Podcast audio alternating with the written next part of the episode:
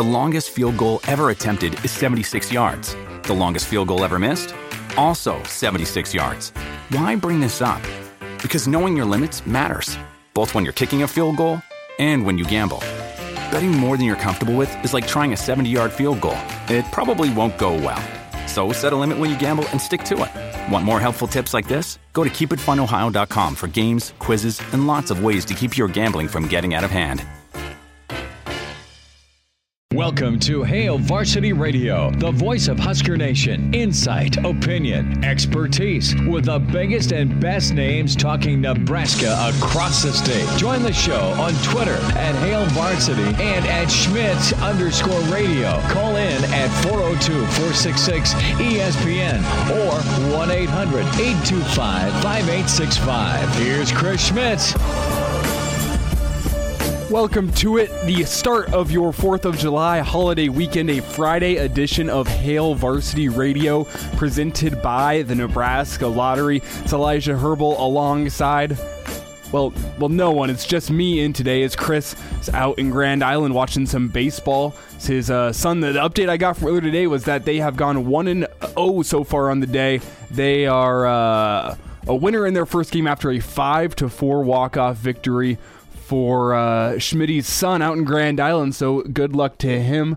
The rest of the weekend is it's a, a big weekend of, uh, baseball around the entire state. Uh, that's where Schmitz is today. Tomorrow we are off for uh, the 4th of July, and we are going to be back on Tuesday after uh, the national holiday come Monday, July 1st. So this is our last show before we are back at you Tuesday with another edition of Hail Varsity Radio. But we still got a lot to get into today. So we've got Derek Peterson coming up here in about 15 minutes. Going to sit down with Derek Peterson for the first time in a couple weeks, talk a little name, image, and likeness. We're also going to sit down with Bill Dolman uh, next hour. Uh, hear Bill Dolman on NB Sports, NBC Sports Olympic coverage. Uh, sit down with Bill, talk a little about Sha'Carri Richardson, as well as uh, Nebraska's AED news. We also got Greg Smith coming up next hour for a recruiting recon, and we're going to do something a little bit different today, as uh, we usually do a rewind segment every single Saturday morning to finish up the first hour of the Saturday morning show. But considering we're not doing a show today, still wanted to get rewound with uh, with Phil Steele. He was on earlier this week, uh, previewing his college football preview for the season, which is now on sale at Barnes and Noble. Some good insight about the Big Ten and the college football landscape as a whole from Phil Steele. So we're going to be rewinding the first half of that interview coming up here in about half an hour, and then we're going to rewind the second half of that interview coming up a little bit later next hour. Your numbers to get in today 402 466 3776. But I will warn you, considering I'm producing and hosting at the same time. I, I don't know how you can talk on the phone and, and, host at the same time. So a better bet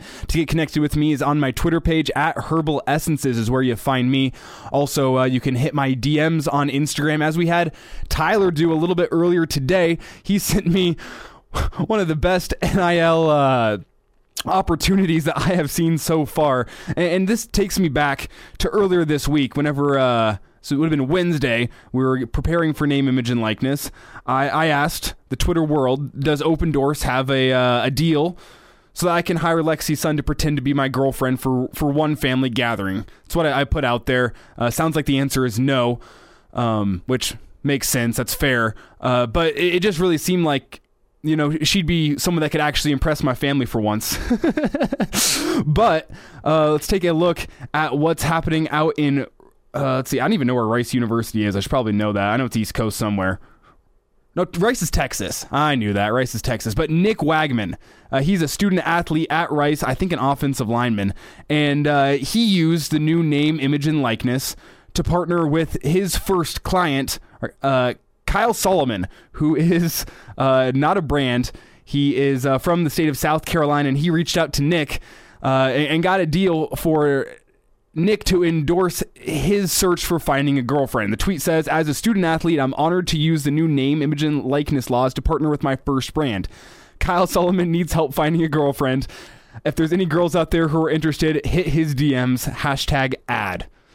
And I said yesterday, we're in the wild, wild west of name, image, and likeness, and this is more wild, wild west than anything I have seen so far. Uh, I think uh, this is a better idea than mine to use it to put yourself out there. Um, does it does it smell a little bit desperate? Maybe, but at the end of the day, Uh, I am seeing this now, this tweet now in Nebraska. So he's hitting a, a wide pool of potential women out there. Uh, good for uh, Nick, as well as, uh, let's check the name again. Uh, Kyle, as Kyle is getting his name out there. That might be the best endorsement I have seen so far in name, image, and likeness. Big thanks uh, to Tyler for sending that to me on Twitter. You can uh, DM me or tweet at me at Herbal Essences on Twitter. That's your best bet for getting connected with me today. Again, I, I, said we got a lot coming up. Derek Peterson, Bill Dolman, Greg Smith, as well as the rewind with Phil Steele. Uh, as it's Elijah Herbal in here riding solo on a Friday. I'm solo, I'm riding solo, I'm riding solo, I'm riding solo. Tell you what, that would have been funnier if there was someone in here to laugh with me. Uh, but J- Riding Solo by Jason Derulo is the theme song of the day. It's just me filling in for Chris Schmitz. Will Wilson moving out of his house today, so he's unavailable to come in. Uh, but still a lot to talk about as we had some breaking news after the show got done yesterday, and that is uh, the news we were expecting to hear last week. Uh, I said this last Friday. I said the news I wasn't expecting to hear uh, last Friday was that Bill Moos would be hitting the road. Ex- expecting to hear a contract extension for Will Bolt. Well, now, a week later, we have gotten the confirmation that Will Bolt has extended his contract through 2026. He got a $100,000 raise up to $400,000 per year for Will Bolt. The statement from Nebraska interim AD Garrett Klassy said the work of Will and his staff in their short time at Nebraska, both on the field and in recruiting, speaks for itself. Will is the right leader for our baseball program. He understands the history of what makes this program successful, loves Nebraska, and embraces the passion of our fan base. We are committed to providing the resources necessary for Nebraska baseball to achieve at the highest level and compete for trips to the College World Series. And when you look at Nebraska's standing, being a Big Ten team. You saw how that put them at a disadvantage this year, getting placed into that Arkansas regional as opposed to a regional. You think they would have deserved because they didn't get a chance to put themselves out there, get those non-conference games in.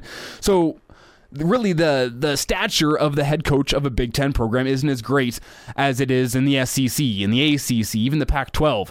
Uh, the the Big Ten is somewhat the bottom feeder uh, among the Power Five conferences in college baseball. So you got to do what you got to do to keep Will Bolts around because when you saw what he was able to do with that team this year, he was not only the best team in the Big Ten, he had a shot at being one of the, the top 10, 15 teams in the country, seeing what they did to Arkansas and seeing, I mean, Arkansas beat NC State 21 to 2 and that NC State team was making it into the College World Series finals only a week later. Uh, even though the NCAA derailed them, it was pretty clear to see that the NC State was one of the top 3 programs that were at the college programs I shouldn't say. I should say teams, one of the top 3 teams that were at the College World Series this season.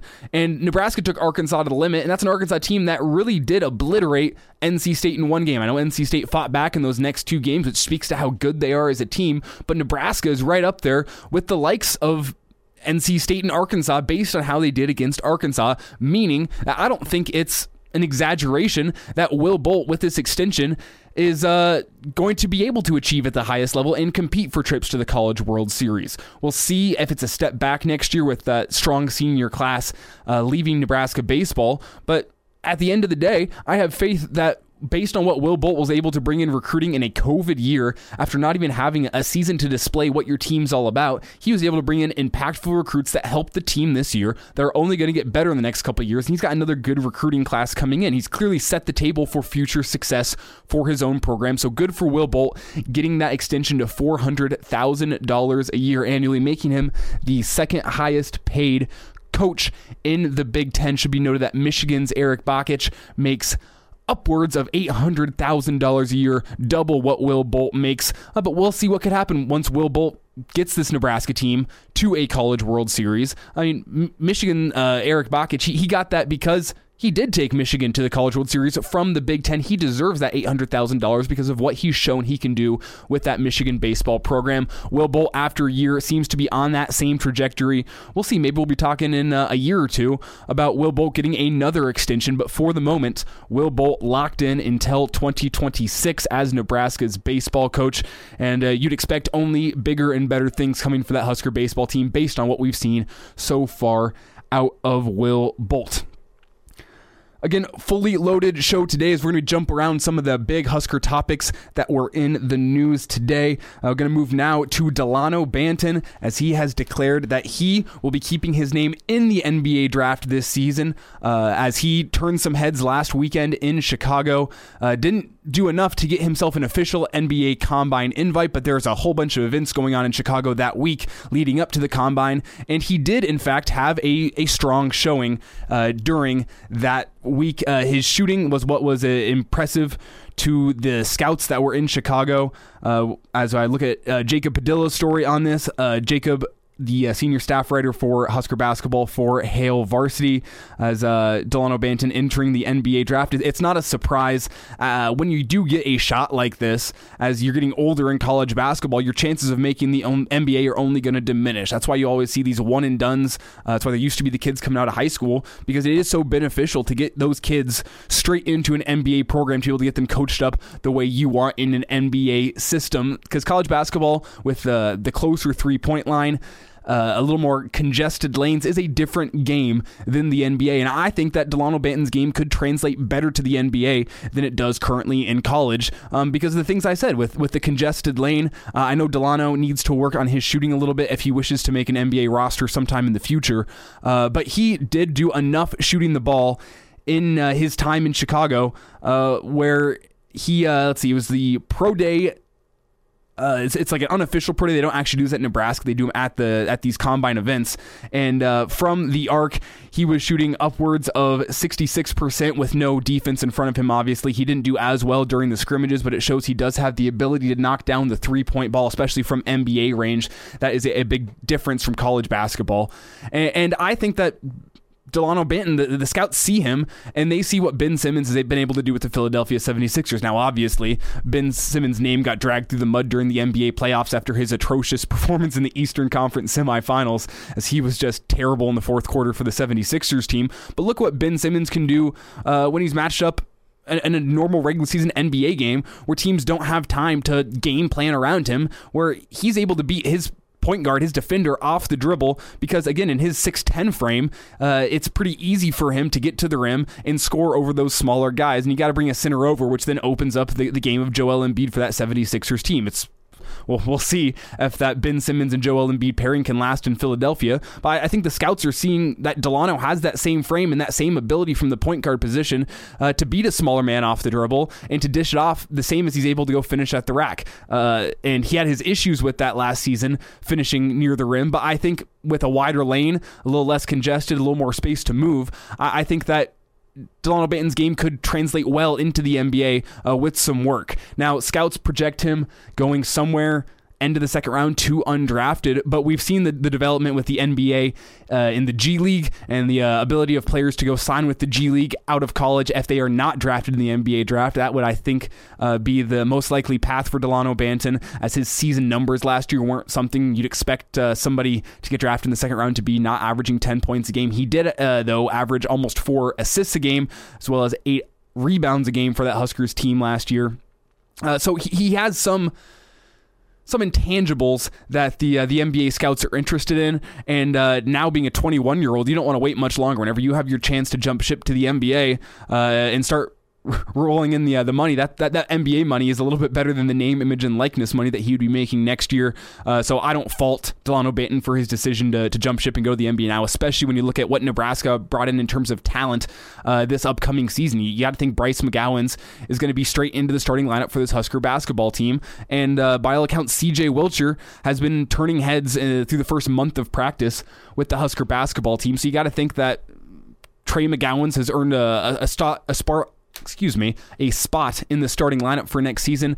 Bryce McGowens, you think there's got to be a spot reserved for him, maybe CJ Wilcher as well. But you, you do have three returning starters in uh, McGowens, Lat Mayen, and Derrick Walker, who you're going to think are going to be on the floor. Eduardo Andre, with another year of development, could be seeing some starting minutes as well this season. So you're starting to, to reach a logjam in that Nebraska basketball program. When you have a five star signing in Bryce McGowens, it's pretty difficult to put a guy like Delano Banton into the starting lineup and get him minutes that he's happy with, where he could go over to the G League and uh, be getting those same sort of minutes while being paid and being uh, uh, getting a chance uh, to impress some NBA rosters and get that move up to the NBA eventually somewhere down the road. So Delano Banton, best of luck, headed off to the NBA, opens up some uh, some possibilities for this Husker basketball team. Last little thing I want to get into with about the last 90 seconds we have here in this first segment is uh, we got today news of the Dallas Cowboys uh, they're going to be hosting Hard Knocks this season, as Hard Knocks cameras are going to be following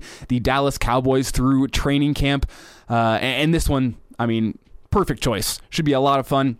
You have the storyline of Dak Prescott coming back from injury, that gruesome broken ankle, dislocated ankle, uh, and saw him up in Omaha this week, looking like he was walking around just fine, as his rehab, by all accounts, has been uh, progressing well, and it sounds like he's going to be ready for the Cowboys this upcoming season. So you're going to get a chance to see him in training camp coming back from that injury. You have uh, the the status of Mike McCarthy on the hot seat down in Dallas, as last season didn't turn out how the uh, the, the, Cowboys expected.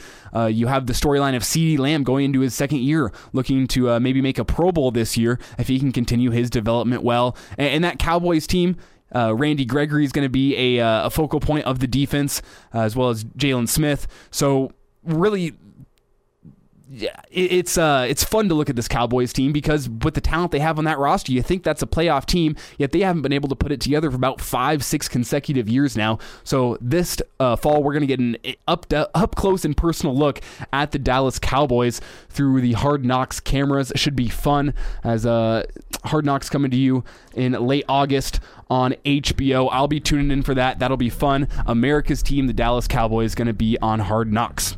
Still a lot coming up here on this solo Elijah Herbal Hail Varsity Radio Friday show. Derek Peterson coming up after the break, as well as Bill Dolman and Greg Smith next hour. And don't forget, we're going to be rewinding with Phil Steele. We usually do that on Saturdays, but today's a little bit special, so we're not going to have the Saturday show, so we're going to rewind with Phil Steele a little bit later. Again, it's Hail Varsity Radio presented by the Nebraska Lottery. Derek Peterson coming up after the break. And we're back.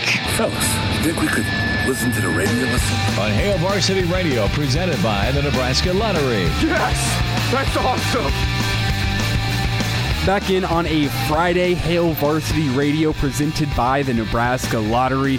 Got uh, a lot to get into in that first segment. Will Bolt getting an extension, Delano Banton uh, going off to the NBA draft. And let's not forget, we're into the name, image, and likeness era of college athletics.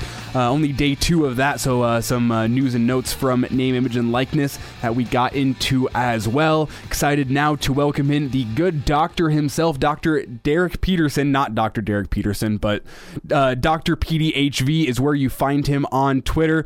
Derek, 4th of July weekend is just about here. I mean, for some people, they're probably off work already. Not for me. Uh, but how are you doing? Are you looking forward to the 4th? Um, I'm going to have uh, a get together with family on the third. Um, okay. The fourth is on a Sunday, I believe. So we're not we're not doing anything major on the fourth, but we are going to be uh, hanging out, spending some time together on Saturday, which I'm looking forward to. I'm doing good, man. How are you? Doing doing pretty well. My my question is, when you look at the uh, the three the three core components of the Fourth of July, booze, food, and fireworks, which do you think you'll be spending the most money on? Uh, food, probably. Um, my family has always had dogs, um, and those dogs have always hated the Fourth of July. Mm-hmm. Um, the dog that I have now is is really really skittish with a lot of stuff, so um, she's not she's not big on fireworks. So we try to be um, pretty cognizant of that. So like I had fireworks when I was younger, but like as you get as you get older, and suddenly it's like oh well I can um, you know stuff my face with like bratwurst and burgers and things like that, and also beer uh, that tends to kind of you know like you're asleep by uh, eight or nine o'clock because you're in your little mini food coma. So it, by the time it's dark enough to even shoot off fireworks, like you're not you're not even you're not even conscious for it because of all the food you ate earlier in the day. Well, that's one way to sleep through all the explosions. it's a food coma. It's good stuff. Uh, but but Derek, we, we got to get into some uh, some Husker news and notes as name, image, and likeness is upon us in college football. Right off the bat, we're now I mean, over 24 hours in into day two of name, image, and likeness. And, and has anything that you have seen in the past 24 to 48 hours been a, a surprise to you, or, or has this just been uh, about what we've expected, about what was needed in college football? Um, needed, yes. I think the fact that it has been such a um, you know bleep show um, was also probably to be expected, just because of the way that this all kind of came about. Um, Nouri Nouili, who's a, a walk-on offensive lineman, um, had a, a tweet thread. I would I would tell anybody to go kind of look at his Twitter. Um, he can't profit off of his name, image, and likeness as an international student here on a visa because of, it would violate his visa. Um, and like we were talking about that on our Slack channel, um, I would venture to say that you know, like because he's he's putting that out on Twitter now, like that's something that he just found out about. That's not something that he was prepared for, um, which is kind of you know I think we're going to run into a bunch of situations like that, which is part of the reason why um, the NCAA's handling of this was so scrutinized because it you know it just completely felt like they were up against the, the clock with this, and at the eleventh hour they just said, "All right, fine, you do what you want. Here's as little guidance as possible from us." Um, nobody was prepared. I think, you know, you. I think the uh, the scene from SpongeBob where he's told uh, to, to to lose everything in his mind but fine dining and, and breathing, and you kind of get that glimpse into his brain, and then people running around with filing cabinets on fire and things like that. That level about. of like hectic, that level of like panic is probably. Um, the way that you could describe some athletic departments as they like venture into this because it's such unknown terrain. I don't think Nebraska's operating that way, but Nebraska still has a ton of questions. And I think that's kind of like the big takeaway with all this is that there's just so much stuff that's going to um, that's going to come up that that that wasn't expected, that doesn't have an answer for, and the, I, I think a lot of people are flying by the seat of their pants with this thing. Um, so it, it's like it's on one hand, it's really great for the athletes because they're finally able to, to do something that like every other peer they had on campus was able to do before now. Um, on the other hand, I think there are a lot of people that still aren't really fully aware of um, what they can, what they can't do. You know, we were talking uh, as a team this afternoon about sort of the tax ramifications of all this. Um, you know, like, and, and I pointed out this this thing really in sort of a roundabout way, is going to expose just the lack of tax education that we have in school from like K through 12. Like, and and I don't even understand all of it, but you know, players are going to have to maybe hire an accountant or like meet regularly with a CPA or something like that, just to make sure that they're not, um, you know, that they're they're in compliance and they're not going to suddenly you know show up with an audit from the IRS in a year or so. Um, they're going to have to file some of this stuff on their taxes. Uh, if parents are claiming them as dependents, that might have to change. There's just a lot of stuff that's going to change. Um, and I, I think the you know the one of the things that we've noticed over these first 48 hours or whatever it's been is that you know the NCAA's handling of this meant that um, very few of those sort of like minutia questions had answers to them, and that's what's you know people are are running into some some roadblocks along the way. Yeah, Derek, I'm not sure if that free edition of TurboTax is going to be uh, cutting it for these uh, athletes moving forward. Not a surprise, though. I can't even use that. I can't even use that. Uh, that, that worked for me up until like, like two years you get ago. Paid in like if you get paid in like multiple states, like you end up having to, to spend like 140 bucks or whatever it is. Like my wife and I just went to H and R Block because it was going to be easier. So I can't even imagine what these guys are going to have to do. They're going to have to like there's there's a certain threshold that you have to keep earnings below um, for each individual thing. Otherwise, you know, I. I, I I don't know. Maybe it becomes like taxable income or something like that. Like this, Erin Sorensen is our kind of NIL guru, and she's been coaching us along all through it as well. So, like, if we need that, imagine kind of the, the conversations that players are having. Yeah, I I, uh, I lost uh, some money on the stock market thanks GameStop uh, this year, and then TurboTax paid me uh, made me pay even more just to file that I lost money on the stock market this year. It's just it's a whole thing. The government gets its uh, its uh, its check though reliably. Um, but Derek, as, as you look at this name, image, and likeness. Uh, just h- how creative do you think some of these athletes are going to get? I-, I saw you put on Twitter last night that if you were a uh, an athlete right now, you would try to get an endorsement from Whataburger. But like, how creative would you get with that endorsement? I think you know the limit to what you can do with this is sort of the limit of your own creativity, your own imagination. Um, I would imagine a lot of players are going to get super creative with it. Um, you know, we've seen like Lexi Sun has already set up a, a, a sort of like branded apparel store um, with a company that she partnered with. Um, Adrian Martinez has a podcast that's actually really good that I would uh, that I would encourage everyone to go listen to. He's probably going to be able to to sell ad space on that and make make some money off of that. Um, you know, players can host camps.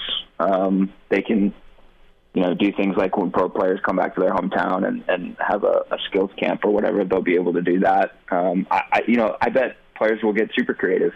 Um, when I was in school, there was a, a fullback at Oklahoma that had a woodworking shop on the side. Um, and you know, this was this was well before the era of NIL, and the NCAA forced him to kind of shut that down. He wasn't able to to wasn't able to operate that business while being a student athlete um, because he was, you know, in their eyes, he was profiting off of his name, his image, and his likeness, even though it was because the product was really good. So I think one of the cool things that this will that this will show is we're going to hear a lot more of those stories. We're going to hear a lot more about student athletes that have a side hustle or you know like a passion project that they that they do in their free time or a hobby that they have that you know anybody else would be able to monetize or you know turn into a business and where these players haven't been able to do that now they're going to be able to and so I think we're going to get I think we're going to get more of those stories. I don't know how many of those. I hope a lot, um, but it's going to add just to sort of the uh, the depth of the student athlete, which I'm really excited about personally. So, like I said in the beginning, to answer your question, I think I think the only limit to what a player can do is, is sort of the limit of, of their imagination and how much work they're willing to to put in on this. It's definitely power to the players here. As uh, again, yeah, I agree with you. As, as you say, sky's the limit for what they can do based on their own creativity and you know how much they grind to work this out. But but my question is, if it's power to the players, is this power shifting away from the NCAA? Which kind of takes me into a Husker mailbag question, which asked, uh, or excuse me, a Hail Varsity mailbag question, which asked. Uh, is this the first step in the the power of the NCAA just going away? Yeah, I mean, I think the NCAA has been losing power um, pretty pretty gradually over the last however many years.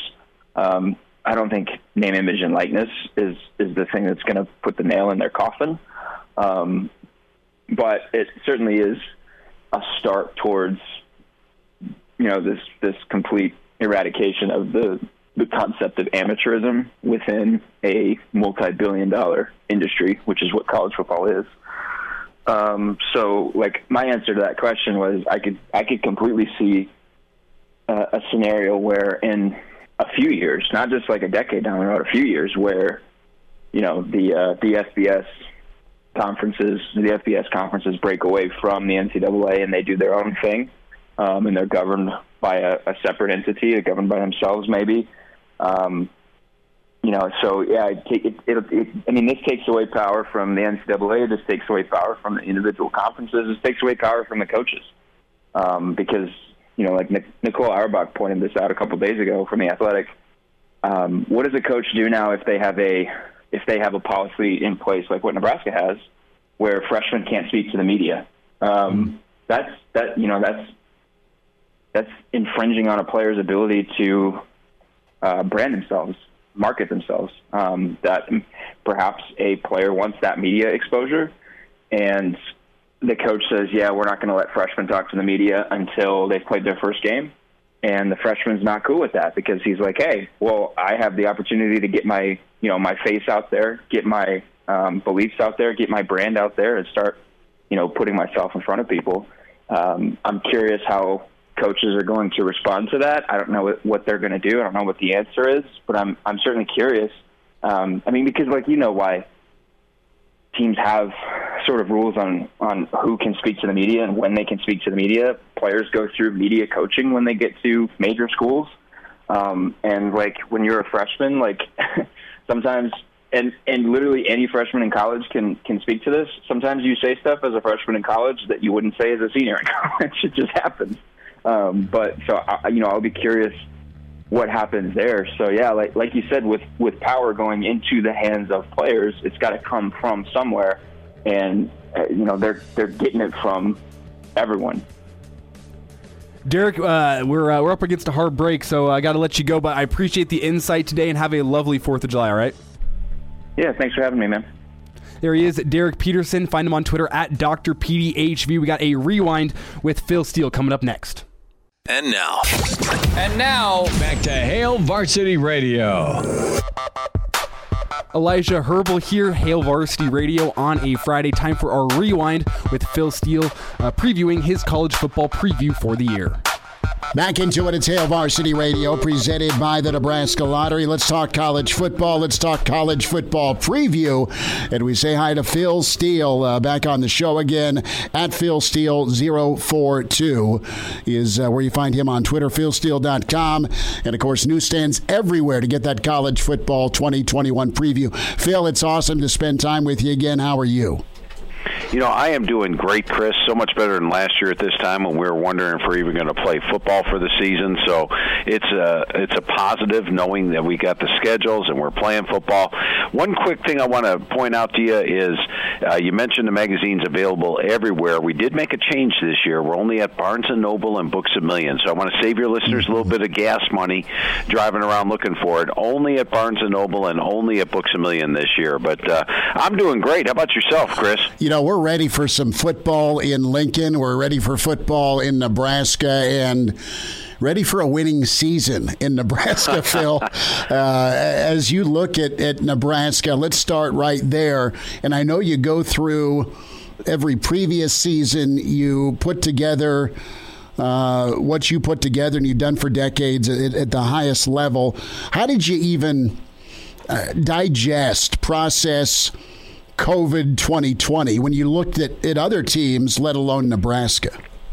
Well, you know, some teams you could look at it and uh, it was basically normal for them. Where if you played 11, 12 games, mm-hmm. didn't have lose a lot of players to COVID, but those were more the exception to the rule. We had teams that played, like Miami of Ohio, I think played three games last year, had three of their games canceled. Teams had their season canceled, like the Big Ten did, then brought back, played a different schedule. The COVID testing would have teams shorthanded for some games. There were some mismatches where teams were down 30 players. So, I mean, you really had to look at it on an individual basis. All I could say, Chris, is thank goodness we played college football. Thank goodness we crowned champions in each conference and crowned the national champ at the end of the year. When we start out uh, nationally, and, and Nick Saban, I could I still see the smile on his face with what his team accomplished, how loaded they were, but but just the the investment they put in, the buy-in to, to kind of soldier through COVID, and, and they wound up on, on top. As we take a national look, Phil, who's who's on your radar before we get to some Big Ten action? Usual suspects, I assume, as far as some of the favorites, some of the teams that are supposed to be in the playoff again. Yeah, I went way out on a limb here, Chris. I went with uh, Alabama out of the SEC, Clemson out of the ACC. Uh, how about Ohio State out of the Big Ten, and then their shocker, Oklahoma out of the Big 12. Uh, but I think there are two teams that are right on the doorstep of, of getting in there that aren't your normal names. One would be Georgia. Uh, I think when you look at Georgia, they open up with Clemson in the opener. If they win that, they'll be favored in all the rest of their games. They've got a very good SEC schedule. Only three SEC road games. They avoid Alabama, Texas A&M, and LSU out of the West. Uh, I think Georgia's got a chance to enter into the party this year year, and then Texas A&M. And A&M was close last year. Remember Selection Sunday? Mm-hmm. Is it Ohio State? Is it Texas A&M? And uh, Ohio State just barely beat them out. Talking to Coach Fisher, even though they lose four offensive linemen, he, he felt that last year that this year's offensive line would be more athletic than last year's offensive line, and perhaps even better. And they lose their quarterback, but I think Haynes King can come in and do what Kellen Mond did last year, and they get that game against Alabama on home, at home on October the 9th. So if anybody's going to knock Alabama out of the uh, SEC and out of the playoffs, I think Texas A&M or Georgia are your two best threats. They are on the doorstep. A&M's always had insane talent but uh, for whatever reason, they they stubbed their toe, and this goes back to the Big 12 and obviously into the SEC. But now you got Jimbo, a championship winning coach there, to, to pair with that talent. Big things could happen in College Station. I love your Georgia take too, especially with the fact there there's just three road games for him, and there's not uh, a vicious crossover for him in the uh, the SEC West. Phil, let's look at Big Ten action and uh, let's focus in on Nebraska. What's your feel? What's your read here as we go into to year four of the Frost era? Uh, a little bit of a shakeup you, you probably knew about, and that is no more Bill Moos here in Lincoln as the athletic director. That happened last Friday. Yeah, and it's uh, Nebraska is a tough team to gauge because it could go either way. Uh, you look at the talent they have coming back; they've got 17 returning starters. one thing I'll mention is everybody's got 16, 17, 18 returning right. starters. You know, you look at the Pac-12, for example. Uh, Colorado has 16 returning starters this year. You think, wow, that's probably second or third best in the conference. It's actually second worst in the conference. so everybody's got 16, 17, 18 starters back. Uh, when I look at Nebraska, I see this is clearly Scott Frost most talented team. They've got to get Adrian Martinez to play like he did a couple of years ago, rather than what we've seen the last couple of years. Uh, a little concerned about the backup spot, losing Luke McCaffrey to Louisville and now to Rice, which, by the way, we captured in the magazine. We've got him as a starting quarterback at Rice this year. I think everybody else has him as a backup quarterback at Louisville. But uh, the talent's there throughout. Uh, Nebraska's got a lot of positions that rank in my uh, upper units, but the big question mark would have to be the schedule. And, uh, you know, I, you're going to be clearly an underdog when it comes to Oklahoma. Uh, by the way, love to see that rivalry renewed. I remember back in the, the 70s when uh, they played the Irresistible Force versus a immovable object. It was the game of all time. Uh, Johnny Rodgers with those punt return touchdown, uh, just a great game. So I'm glad to see that rivalry renewed there. But other games that probably be an underdog in this year might be at Minnesota, Ohio State at home, at Wisconsin, even Iowa at home, and then there's toss-up games on the schedule. Uh, I think that traveling to Michigan State and Illinois not going to be easy. Northwestern at home not easy. Michigan at home not easy. So there's a lot of games where they've been losing close games in the last couple of years. If they continue to lose lose close games, it's going to be a disappointing season. But if they can break through and start playing with some confidence, they can actually get to the plus side of the ledger. So it's it's one of those teams that I can see going either way this year. Phil Steele's with us, Hail Varsity Radio College Football Preview. Uh, can log on philsteele.com or head to Barnes and Noble and get your college football Bible for 2021. That's the that's the story of a lot of Big Big Ten teams. Phil is how are you in, in one possession games? How are your special teams units? And the thing that's just crushed, crushed Nebraska uh, even before Frost and for for years now has been the turnover bug and is that a number as you as you do research and look at some of the data the Nebraska turnover margin does that jump out to you you know what? And this year, though, it jumps out to me in a in a positive way because last year they were minus 11 turnovers in a shortened season, and I won't get into too many specifics, but I did a little formula, and because mm-hmm. the turnover equals turnaround is generally based on a 12 game season. Mm-hmm. But if in this case, if you had eight minus eight in turnovers, you qualified for it because if you only played seven games, the amount of turnovers per game, etc. But anyway, Nebraska qualified for turnovers equals turnaround regardless. They had minus 11 turnovers last year. And uh, what that says is generally teams that had negative double digit turnovers one year have a better record the next year. And if you go back and look at Nebraska in the past, let's just say in the last seven years, only once has Nebraska had double digit turnovers, and that was back in 2015 when they were minus 12 in turnovers. And that year they went six and seven. Well, the next year they rebounded in 2016, went all the way up to nine and four. Why? Because the turnovers, which are somewhat of a luck thing, not necessarily, but uh, it is a little bit of a luck factor. Uh, it, it switched the other way, and that was a, the first article I wrote for the magazine back 27 years ago. It's proven to be about a 75% success rate every single year. So Nebraska's got that working for them this year. The fact that they were minus 11 turnovers last year. Chime in 402 466 ESPN or email the show. Chris at HailVarsity.com. Just try me. Try me. Back to Hail Varsity Radio. That's how you get connected with Hail Varsity Radio. I'll also encourage you today. Find me, follow me on Twitter at Herbal Essences shoot me a DM or tweet at me. That's a good way to get connected with me today as Schmitz out until Tuesday as he is taking a little bit of an extended 4th of July weekend out in Grand Island watching his son play some baseball. Good for Schmitz and good luck uh, to the uh, entire Schmitz family uh, with that uh, that baseball tournament out there. I know it's a big one as uh, we're rolling through a Friday here on Hail Varsity Radio. Uh, going to give you a second. excuse me. In a second, I'll give you a chance to win your sh- chance at five shots. Uh, for the Boy Scouts of America million dollar shot out at Highlands Golf Course.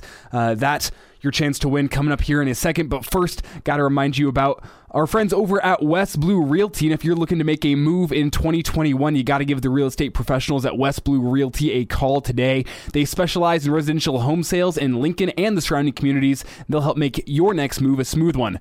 Uh, you can call Tom Luby or Kelly Hofschneider for more details. But uh, even if you don't have residential property. They can do agricultural land too. They have an experienced auctioneer and can handle anything from live auctions, sealed bids, and general land listings. And they can sell land all over the great state of Nebraska. Again, you can call Tom Luby 402 540 3768 or Kelly Hofschneider at 402 202 2312. And remember, it pays to work with West Blue Realty. Go check them out, westbluerealty.com. And before you make that next move, you got to ask yourself, what can West Blue do for you? If you missed any part of the show so far, uh, remember the full podcast will be posted uh, hailvarsity.com, your favorite streaming services, including Spotify, uh, Apple Podcasts, Google Play. It's where you can find the full podcast. And our interviews. Will be posted on espnlincoln.com as well as the espn lincoln twitter page at espn lincoln. Uh, we heard from derek peterson about half an hour ago uh, and we still got bill doleman and greg smith coming up later as well as part two of our interview with phil steele our rewind for the week. That's coming up uh, all in the second hour. But before we close this hour, want to make a quick point about uh, Richardson, who has now been suspended. She, uh, if you remember, she won the 100 meter women's dash in the U.S. qualifying uh, Olympic trials and uh, was set all set for like uh, a great Olympic run. She was going to show down with uh, someone from Jamaica. I don't know. I'm an American. I'll I follow the Americans. Uh, but she is now suspended after being popped for a positive weed test uh, at the Olympic trials out in Oregon. Uh, and this is just, I mean, I don't get it. I don't get it. When you look at the NBA, the NFL, uh, both of those leagues, now it's no longer a suspension if you test positive for marijuana. They will uh, get you uh, some rehab services, um, but it's not a suspension. It's more of a, a dealing with the root problem. Uh, and this just seems a little bit tone deaf uh, to suspend her here, uh, especially because weed's not a performance enhancing performance enhancing drug. And that's been the problem with what people have been saying in the uh, the NBA and the NFL for years now too. But as I tweeted earlier, the only way that it can be performance enhancing drug is if you put a bag of Cheetos or Doritos down at the finish line. Uh, but this this is just seems a little bit tone deaf. Unfortunate for uh, for Sha'Carri. Uh, it's the rules, but the rules just seem so archaic at this point that it's it's unfortunate that she was robbed of her chance uh, to go win Olympic gold. Again, it's your chance to win uh, five shots in the uh, Boy Scouts of America Million Dollar Shot Challenge. Going to take callers five and six here. They're going to be the winners. Again, uh, July 14th at Highlands Golf Course. You'll have five shots with your chance to win a million dollars. Hail Varsity Radio presented by the Nebraska Lottery. Welcome to Hail Varsity Radio, the voice of Husker Nation. Insight, opinion, expertise, with the biggest and best names talking Nebraska across the state. Join the show on Twitter at Hail Varsity and at Schmitz underscore radio. Call in at 402-466-ESPN or 1-800-825-5865. Here's Chris Schmitz. Back in, it's hour two of Hail Varsity Radio, presented by the Nebraska Lottery. The 4th of July weekend is just getting underway as we're into the 5 o'clock hour. That means we're excited to welcome in the pride of Fairbury himself. It's NBC Sports' Bill Doleman. Bill, how you doing? Are you excited for your 4th of July weekend? Well, I'm going to be spending my Fourth of July weekend uh, going back uh, to God's country and uh, hanging out in uh, Lincoln, Nebraska for the next couple of weeks. So I'm not sure it can get any better than uh, being able to go back to uh, to Nebraska. So yeah, I'm looking forward to that. Except for the fact that it's like 100 degrees there with 100% humidity. But uh, I'm sure you can do something about that before I get there. But one of the cool things this year is some fireworks laws have been relaxed in Nebraska. I'm pretty sure bottle rockets are now uh, for sale, and uh, a couple other bigger explosive devices. And I know with uh, with the strict laws in Colorado, that might sound appealing to you. But I guess I don't know if you're a big firework guy. I'm not a big firework guy. I let I let other people blow all their money so they can blow stuff up, and then I go back and you know count my, my the money that's still in my wallet and my fingers. So I, I'm not I'm not big on it. I appreciate those who do it, but that's just not exactly my thing to do. I'm just happy to be going home again. See, the way I see it is, it's the most patriotic way you could possibly blow all your money.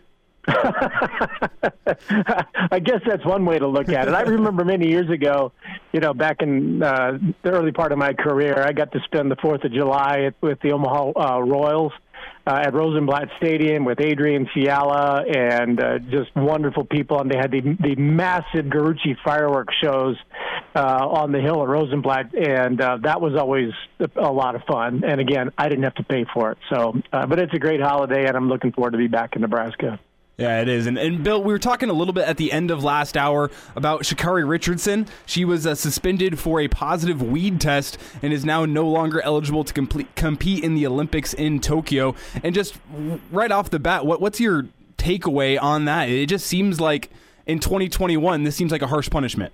It, it does to me. I know she should have. She and the and should have said they went and bought a subway downtown Denver. I guarantee you they're going to for secondhand uh, um, smoke. But you know, it's really unfortunate because she was destined to be a bright star in the, the Olympics uh, at the end of the month. Now, there's still a possibility the the U.S. Uh, governing body could um, put her on the four by one relay, and I really hope that they do um, because look, I'm an old school guy. It's not my thing, but I get the generation. I get you know what laws are around the country and what they are out here in Denver. Um, so, uh, you know, I know what the movement is, I'm not naive to that. Uh, it's unfortunate. I don't think there's anything that could be remotely performance enhancing for her to have done that, and probably with you know a few bags of Doritos. I mean, she goes 10.86 with a positive test for a non-performance enhancing substance. Um, I, I feel bad for her because I thought her story was pretty remarkable when she revealed that her biological mother had died. Um, you know, but when when you she turned pro recently, and she has handlers and coaches, among them Renaldo Nehemiah, who's one of the great uh, high hurdlers in uh, track and field history. You know, somebody's got to sit her down, and I understand, you know, the the grief that she was going through, and say, look, here are things you can and you absolutely cannot do. And even though we are in 2021 and this is where you know the laws in this country are going you still got to be careful with whatever it is that you know you're going to to do um marijuana or whatever you know, or Shelby Houlihan eating burritos um but it's unfortunate in this moment. She did own up to it today uh, on the Today Show, and, and that was really remarkable. Um, and I hope the U.S. Uh, will put her on the four by one, let her compete in Tokyo, and and be the be the bright star that she is. The other good thing about it, I, I guess, if there's a silver lining to a potential gold medal loss, is that you know the, the next games are in three years and not four, so she still has you know I'll she'll still be an Olympian and for in the 100s at some point. But uh, I just wish that story had not come up. I wish you know people had been a little bit smarter around her and that she'd made a better decision. I'm sure she thinks that too. Now, Bill, do you think any of this has to do with America's uh, like view among the the world stage, uh, just with uh, having uh, a positive weed test within the team? Because it, it seems like the Olympic committee's three or four years behind you when you look at the other professional sports in America when it comes to how they treat weed. Well, you're looking at a world thing. It's not just the United States. Um, and I, don't know what all the laws are elsewhere. I'm sure if she was in, you know, said I made a trip to Amsterdam, they'd say, yeah, we get that too. Um, I, I think that there are probably some very archaic laws that are on the books globally uh, when it comes to the the Olympic Committee. I mentioned, you know, last week, uh, you know, those those athletes are under a very you know strict uh, policy when it comes to alerting the drug authorities as to where the, the drug testing authorities as to where they're going to be. And I mentioned that you know I had a friend that was at you know she had to tell them she was going to get a manicure, and sure enough, they showed up the manicure. I talked to a friend of mine that I'm going to be working the Olympics with uh, here at the end of the month, and and uh, somebody put down that they were going to be at a party, and sure enough, the you know they they showed up at the party to test them there. Um, so it, it I think there are some really archaic laws, and you know the trace amounts of chemicals that can be in anything. Uh, there's, I don't want to say there's too much scrutiny because there should be scrutiny, but you know there's the the, the greatest cross country women's cross country skier in the world missed the 2018 Olympics because there was something in a lip balm, and you know so she got banned for a couple of years and missed the Olympics. Um, some of the things just seem really ridiculous. Some like like the NCAA laws that people are revealing, you know, at this time about you know what people have been suspended for. So it's unfortunate. Um, I, I think that there that there are good laws in place, good rules in place, but sometimes it just seems to be a bit much. My main takeaway here is just she's getting popped for a weed test in, in Russia just a few years ago off an elaborate doping scheme to get half of their uh, their Olympic athletes on performance enhancing drugs. So it just seems crazy to me. But I digress. We'll move back into some Husker football here. As uh, we learned yesterday that the University of Nebraska is paying Bill Moos $2.97 million as a part of his retirement. Uh, they're calling it settlement. I'll call it a buyout. And that's what Bill Moos will ride off into the sunset with. Just what's your main takeaway there, aside from the fact that this is just more proof that this wasn't Bill Moos just retiring?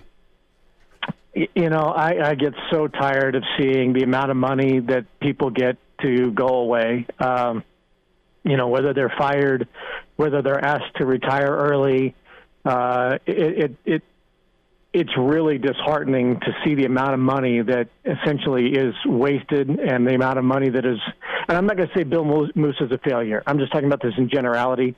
But you know, the re- the reward for failure that you see some coaches walk away with. You know, Charlie Weis is probably still getting paid by Kansas. You know, um, Bo Pelini, uh, I think he's finally off the books.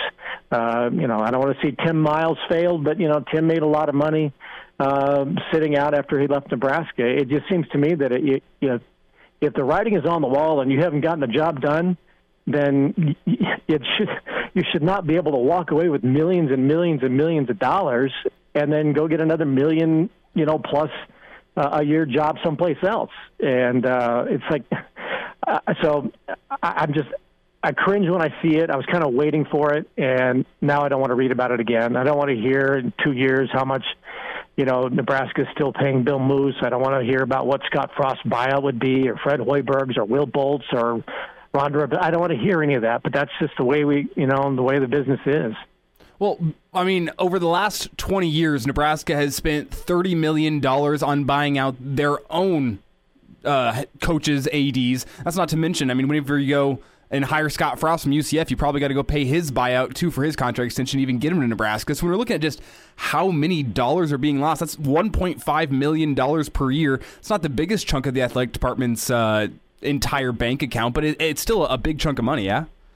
Yeah, and, you know, you, you look at around, around at some of the other. Um, you know the the other athletic programs in the country that are not Power Five conference schools. Look, this is the game that Nebraska wants to play. They want to be amongst the big boys, and Nebraska deserves to be among the big boys and big girls. I mean, Nebraska's got a significant investment in its women's athletic pro, uh, departments and programs, so I, I get that. But you know, I, I've done games in at the Mountain West level, the Big Sky level, the Division Two level, and you see, you know, some of these places, these schools, and these departments, and you see, you know, some of these coaches that are making less than a Texas high school football coach is making and the amount of time and money and sacrifice that goes into just trying to you know provide a great collegiate sports experience for a true student athlete. That's not to say that Nebraska doesn't have true student athletes, but you know the NCAA has that promo that you know they're not going pro, and so you see these coaches making seventy thousand, eighty thousand, maybe a hundred thousand. That's still good money. Let's not you know not kid ourselves. But some of these coaches have to you know, go play Duke or Carolina to get their school a big chunk of change. The team gets their butt kicked, and the coach is making one hundred twenty thousand dollars a year, but working harder than somebody at the division, you know, power comp, Division One power conference level. But that's the game that's being played right now, and I don't know if it's ever going to change. But I feel sorry for those coaches that you know really do put their heart, soul, blood, sweat, tears into uh, college athletics, and they are not financially compensated the way, and they're rewarded for failure. Yeah, and Bill, now we're getting reports of. I mean, when Nebraska's going on the search for a new AD, I mean, you wonder how much they're going to pay him. We had reports uh, last week that maybe would take 1.5 million a year to lure Jamie Pollard away from Iowa State. Uh, we also had Ed Stewart discussions, and now a week removed from Ed Stewart being announced as the guy, at least uh, according to Twitter rumors. Uh, well, still no announcement. Let you let you read into that as you will. But we also heard from Jamie Pollard this week saying that uh, I don't think Nebraska is enough of a step up from Iowa State. I'm paraphrasing, putting words into his mouth, but that's essentially what he said. Uh, for me to want to leave this Iowa State job and go there, and that's a, a big shift from what it was 20 years ago. So I just want to get your takes on those comments from Jamie Pollard. Do you think Nebraska isn't a, a, a level above Iowa State as they were 20 years ago? No, I, I would disagree with him, uh, and I think you know he's saying what he has to say as the as the you know head of uh, Iowa of Iowa State. Um, you know, you can't say, well, that is a great job, and if they ask me, I'll, I'll certainly go. Um, I think that maybe that comment though does indicate that maybe he is not interested in the Nebraska job. But I, I just don't, I don't think you can say that. There's no question that Iowa State has a lot of momentum when it comes to its football program, and it's fun to see the way they built that thing up, and as competitive as they are, and being in the Big 12 championship game. But I think when you look at the totality of the program and the exposure and the name recognition, you, you know, even though there's probably more people in Iowa than there are in the state of Nebraska Nebraska. But, you know, Nebraska still has cachet with its overall, you know, football uh, overall athletic department. Iowa State has football. There's no question. They've always had, you know, for the most part, good tradition in basketball, but that's waned. Uh, you know, the wrestling program since Cael Sanderson, you know, it's it's not quite what it was back when it was the great Iowa State Iowa duels. Uh, they don't have baseball. You know, they don't have some of the sports. Christy Johnson's done a great job with their volleyball program, but it's not Nebraska. So yeah, football right now they've got the momentum, whereas Nebraska is trying to find its momentum. But I think when you look at the the totality of the programs and you look at the name recognition and the nationwide fan base and interest, Nebraska is still on the marquee.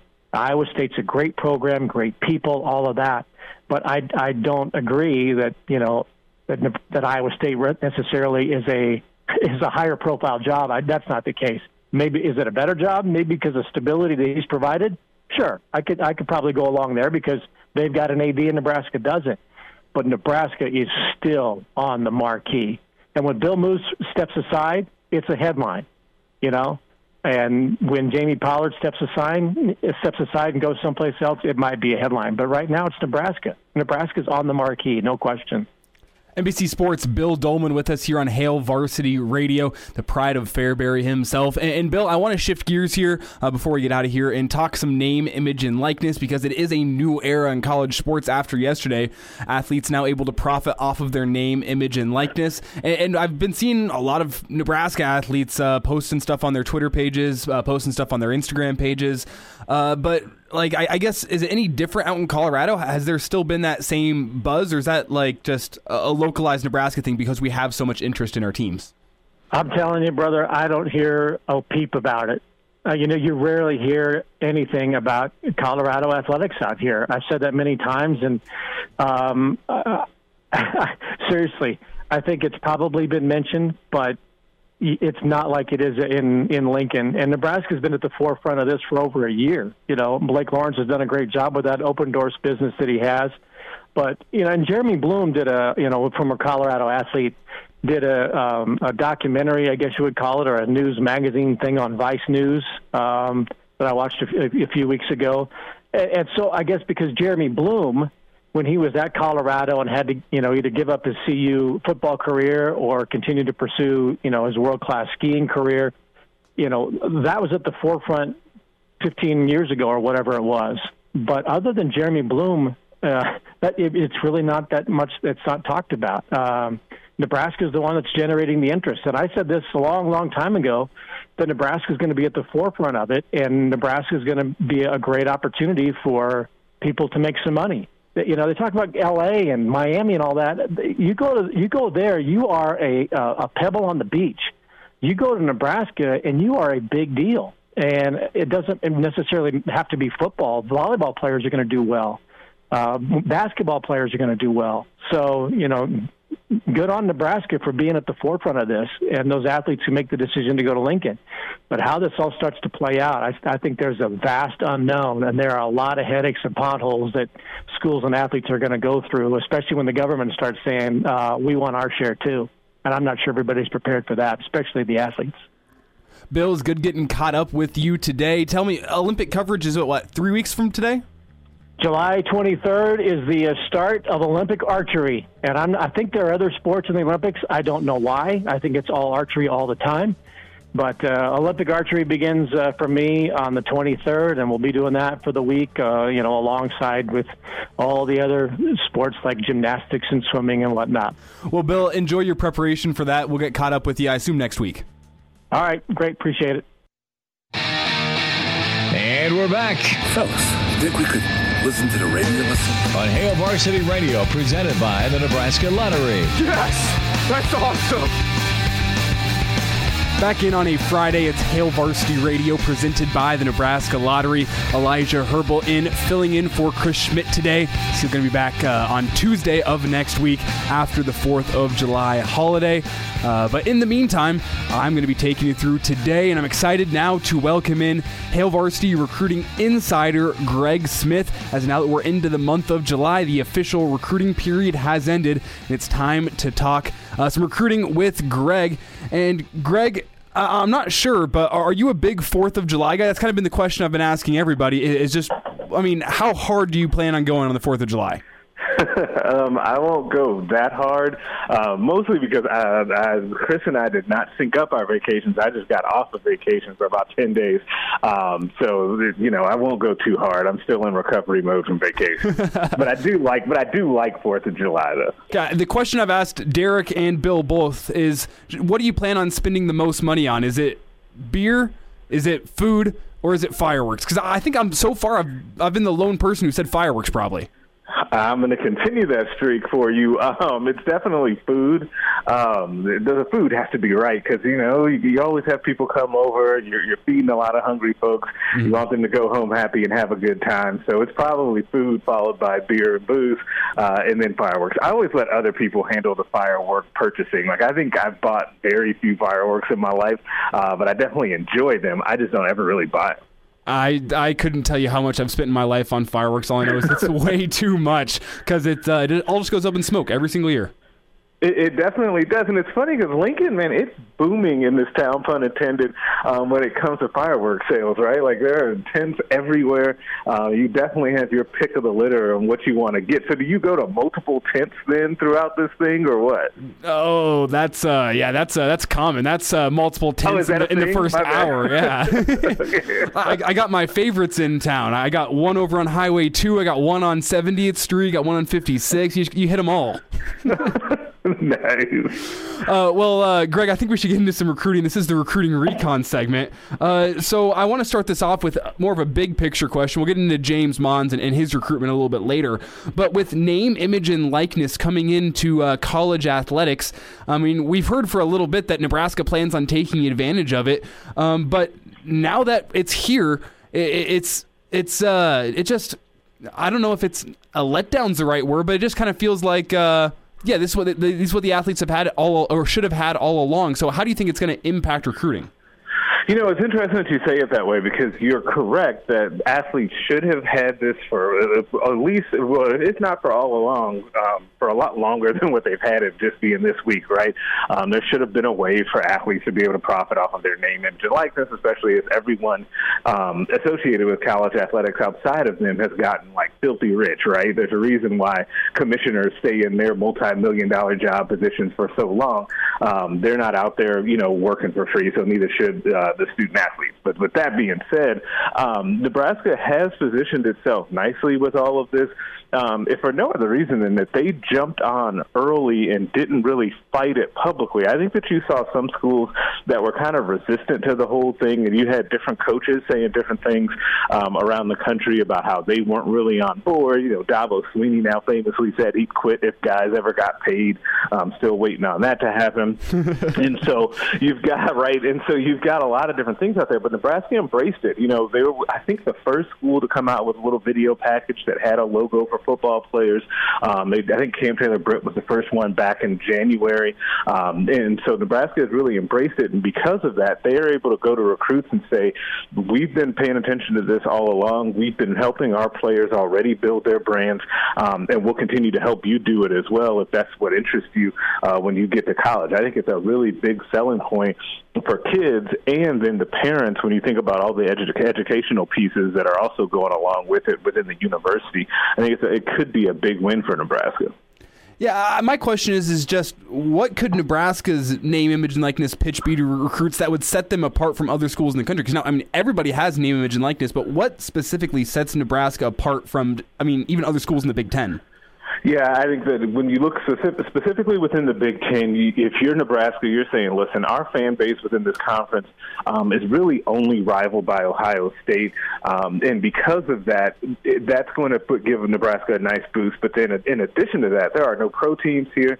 This is what people really follow in Nebraska. Everybody is in tune with what's happening with Nebraska athletics, and because of that, they're going to want you to help represent their business, or they're going to help you just come up with other different ideas um, that you can do to profit off of your name, image, and likeness. Like there's a lot of different ways that this is going to go. I think that it's going to go far beyond just, hey, you know, like we saw with Runza, like Runza having guys pitch stuff, or you know, you know, the the company tweeting out, hey, uh, the del- home delivery food service saying, hey, you know, we'll have guys tweet that stuff out. I think there's going to be a lot of cool and creative things that come from this, um, just because Husker fans in general are just so involved in what's happening with the program. Greg, want to get into some specific players here as we're looking at some recruiting recon. And the first is Gunnar Gottula. He, he committed to Nebraska since last time we talked. So I just want to get your uh, your general thoughts on Gunnar, uh, how he fits into this Nebraska offensive line, and what the commitment means for this uh, this class. I, I think he's a class of 2023, correct? Yeah, he's a class of 2023 guy.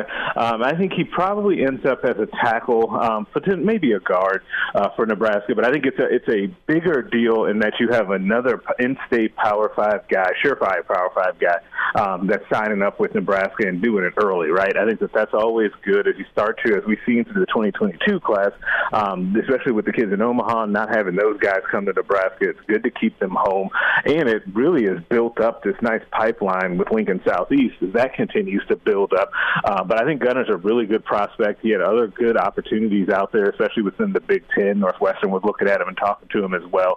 Um, I think it's a good get for Nebraska, and he's impressed me since I saw him um, last year uh, on that Southeast line. And Gunner earned an offer after uh, a strong performance at the Friday Night Lights camp. And Greg, I think you were there. Did you get a chance to watch him at that Friday Night Lights camp and, and see what the Husker coaches saw? Yeah, I did see him. Um, he moves well for his size. Like he's a big kid, six five, six six, two eighty or so. Um, but he's got really good feet uh, for his size. You can tell with his dad, he's been coached up well um, too. So that definitely helps. But I think that his athleticism at that size um, is definitely something that stands out to the Nebraska coaching staff. And just something to, to tie this uh, conversation back to name, image, and likeness is that well, we talked to uh, his dad Ryan Gottula on Monday, but Mitch Sherman also talked with uh, Coach Gottula uh, earlier this week. And when he was talking uh, with Gottula, uh, Ryan said that he didn't hear anything from Nebraska about name, image, and likeness in their pitch to Gunnar. Is that a surprise to you?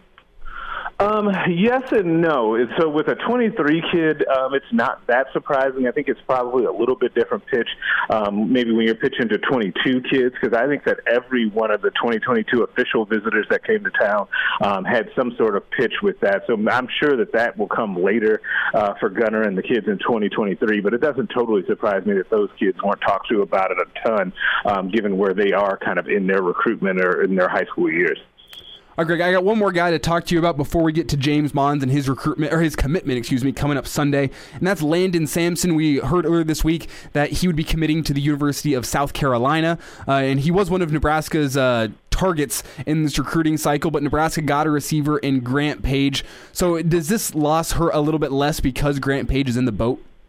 Yes, um, it definitely does, and I think that Nebraska um, had a feeling that Sampson might be leaning another way, kind of after what happened when he came on his official visit. He liked the visit, but there just seemed to be something that was missing. Right?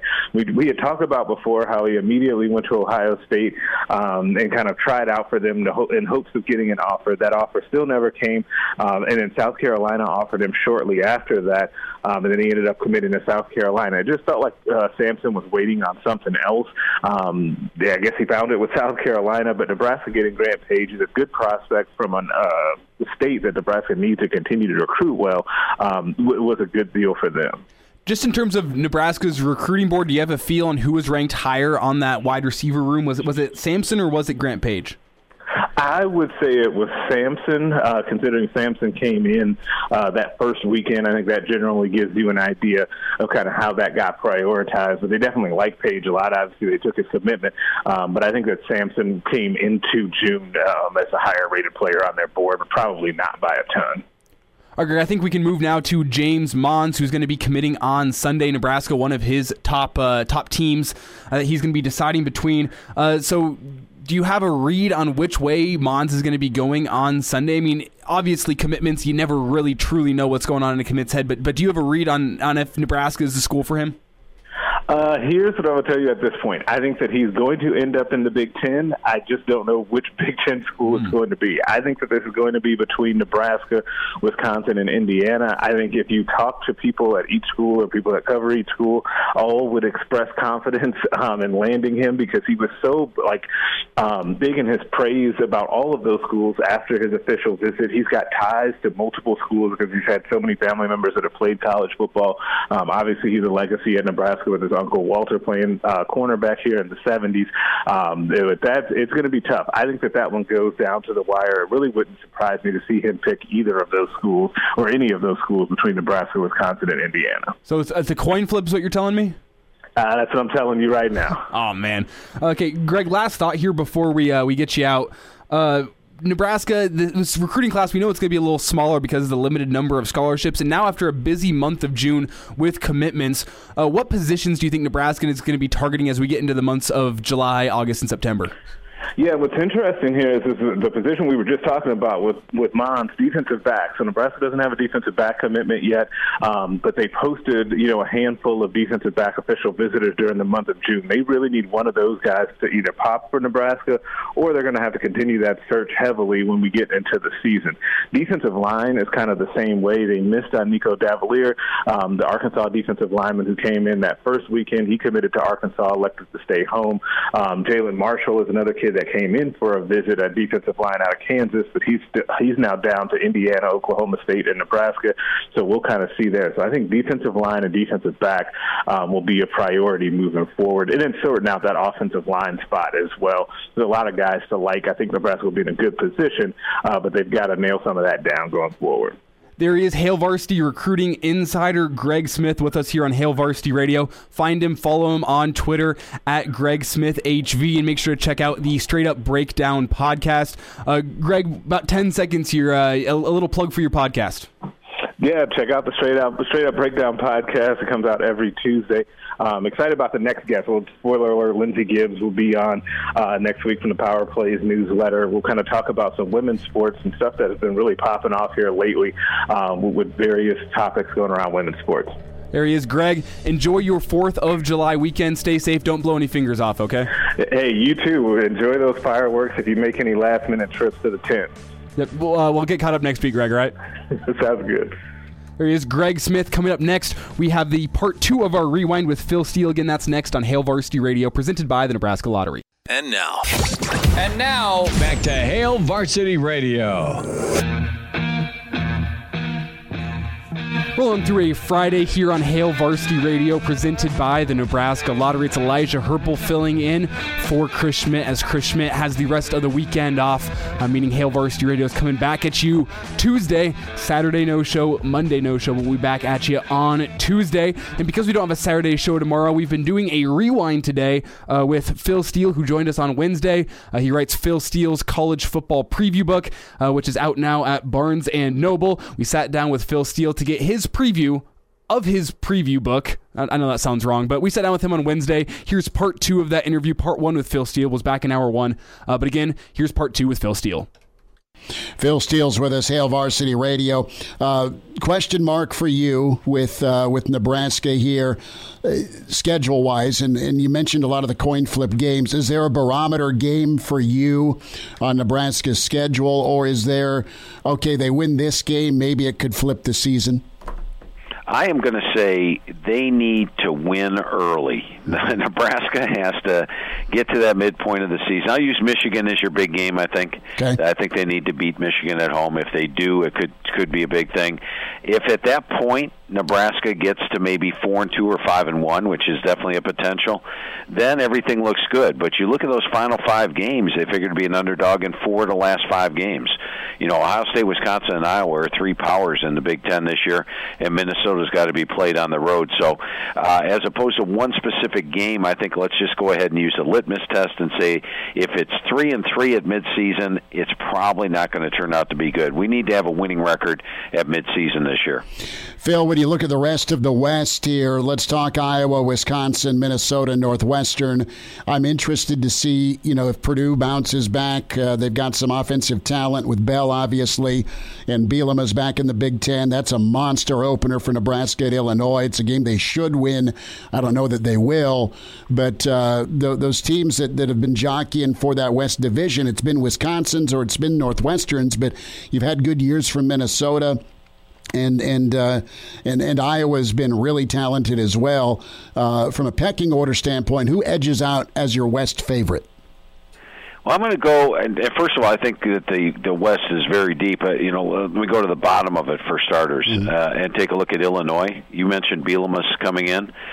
When is Bret Bielema at his best? When he's got a big veteran offensive line. I remember talking to Coach Lovie Smith last year, going over the offensive line, and he said, "Phil, we've got five NFL guys on the offensive line."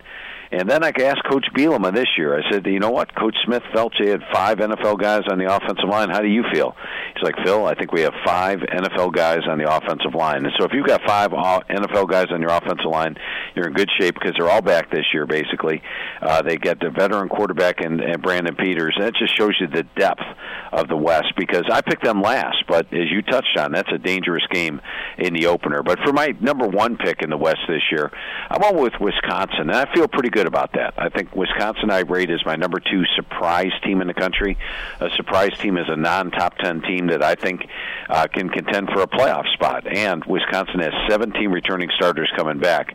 Now Nebraska didn't get to play Wisconsin last year, but if you watch any Wisconsin games, you know they didn't run the football like they normally do. They only averaged uh, as a team uh, 3.9 yards per carry last year, which is definitely not your typical five or six yards per carry. They've got a veteran offensive line coming back. They've got what I call four VHT running backs this year, led by Jalen Berger, who emerged at the end of last season. I think the run game's gets back to normal for Wisconsin. They've got Graham Mertz at quarterback. He had 20 at 21 in the opener last year, and then sort of tallied off. I think he'll be one of the best quarterbacks in the country. And defensively, they've got practically the whole unit back, including my number six linebackers in the country and number 10 DBs. Uh, and then you look at their schedule. Their road games are against Minnesota, Rutgers, Purdue, and Illinois. All four winnable. They play Notre Dame and Chicago, but I think this team has got a chance of uh, potentially running the table this year. And if they make it to the Big Ten title game, Chris, uh, they've given Ohio State a battle in each of the last two Big Ten title games. So that, they're they're my number two surprise team in the country. Phil Steele's with us. A few more minutes. Hail Varsity Radio, the Phil Steele College Football Preview 2021. Get to a, a Barnes & Noble or log on philsteele.com and get your issue today.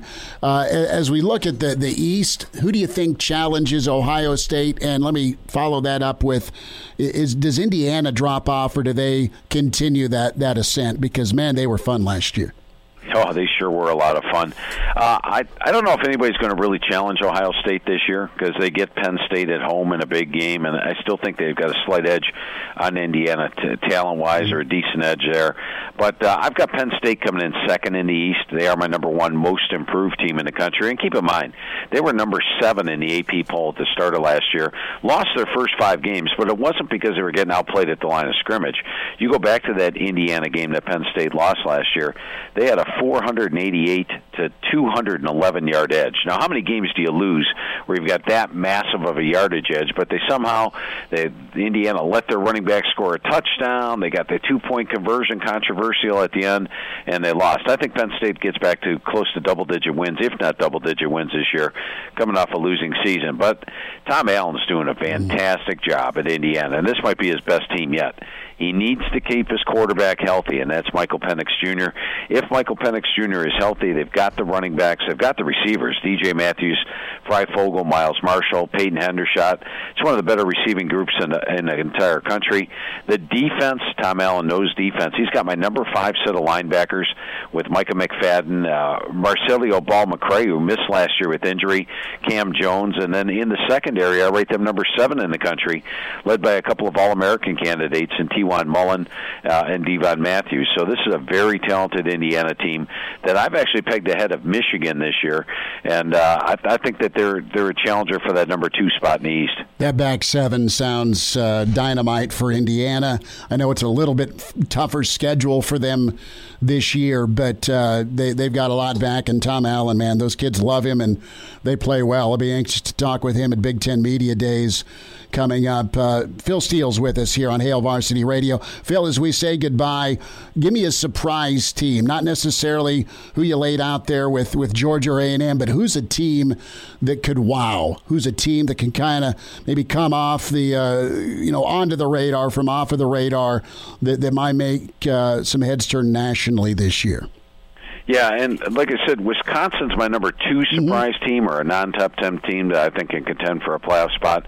But my number one surprise team would really surprise you. It's Washington Huskies, oh. and uh, no one's talking about Washington. They'll be picked second in their own division in the Pac-12 this year. But here's what I like about them: a big, beefy veteran offensive line, a loaded stable of running backs. They've got Cade Otton at tight end. They've got a veteran quarterback now in Dylan Morris, and defensively, Jimmy Lake knows defense, and they got a ton of talent back. Then you got to like the schedule. They do play Michigan on the road, but I've actually got them favored in that game, even though they're a slight underdog in Vegas right now. But they avoid USC out of, and Utah out of the South. They get Arizona State, the next best team in the South, at home. They get Oregon at home this year. I think they could be favored in all 12 games. And back in 2016, they were my number one surprise team, and we're not in the top 10. But then all of a sudden, at the end of the year, they actually made the playoff. I think they've got that shot again this year. And let's face it, if a Pac-12 team runs the playoff, the committee has got to put them into the, uh, the the playoffs at the end of the year. Phil, yay or nay? Does Nebraska get to a bowl game this year? Yeah, I am. I'm. I'm a coin flip there, Chris. I, I, if they are four and two at midseason, yes. Okay. How's that? Phil, it's awesome to get caught up. We'll we'll chat again soon, and thanks for giving us a few minutes with Hail Varsity. Chris, I always enjoy talking football with you, my friend. You know that. So thanks for having me on. Miss us? Come here, brother. Give me a hug. Bring it in for the real thing. We're on call for you. Catch the podcast at hailvarsity.com, the ESPN Lincoln app, or download them on iTunes. Saddle up, partner. Back to Hail Varsity Radio.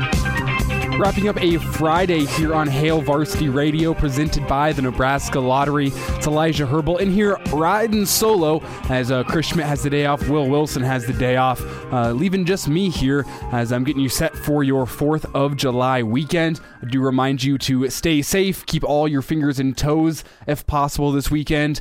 And remember, as fun as it sounds, fireworks and booze. I said yesterday, great mix. That's uh, that's a little far. Just be safe with it uh, if you are going to be combining those two uh, this weekend, because again, you don't want to lose any fingers and toes.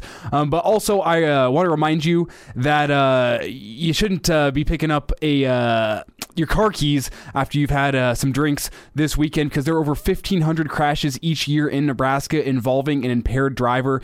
And driving drunk, buzzed, or high is never acceptable, and law enforcement officers are working every day to stop it before anyone else can be killed or injured. If you're going to drive, don't drink, and if you do drink, uh, remember to designate a sober driver or to get a ride share. Get a ride because a DUI costs more than you'd think. Uh, that is a uh, extremely important message this weekend. It's a message brought to you by the Nebraska Department of Transportation Highway Safety Office. Remember to be safe on your holiday weekend. Before we get out of here, I do have a small rant to make as uh, I saw a an article earlier today. This was in Business Insider, um, and the title of the article is uh, "Admit It, Grilling is Bad." This is an article from Josh Barro. Have no idea who this guy is. Um, apparently, he is a columnist for Insider, also writing for Business Insider. And in his tweet, in which he was plugging his own article, he said, Your grill is filthy, has poor temperature control, and for some idiot reason has the heating element below the food, so the fat drips into it and catches fire. There's a better way to cook in your kitchen. Now, I don't have a personal problem here with Josh. Um, he can have his opinion, even though his opinion is wrong. Um, but last time I checked, an oven does not impart flavor onto your food like a grill does. Your stovetop doesn't impart food, flavor into your food like uh, a grill does. Um, I also know that whenever you're using a stove, it's a completely separate appliance down below to get into the oven. A microwave's completely separate appliance. Toaster oven's completely separate. All these items in your kitchen. Whereas your grill, if you have an upper rack, that is your cooking surface for direct heat, for indirect heat, such as an oven.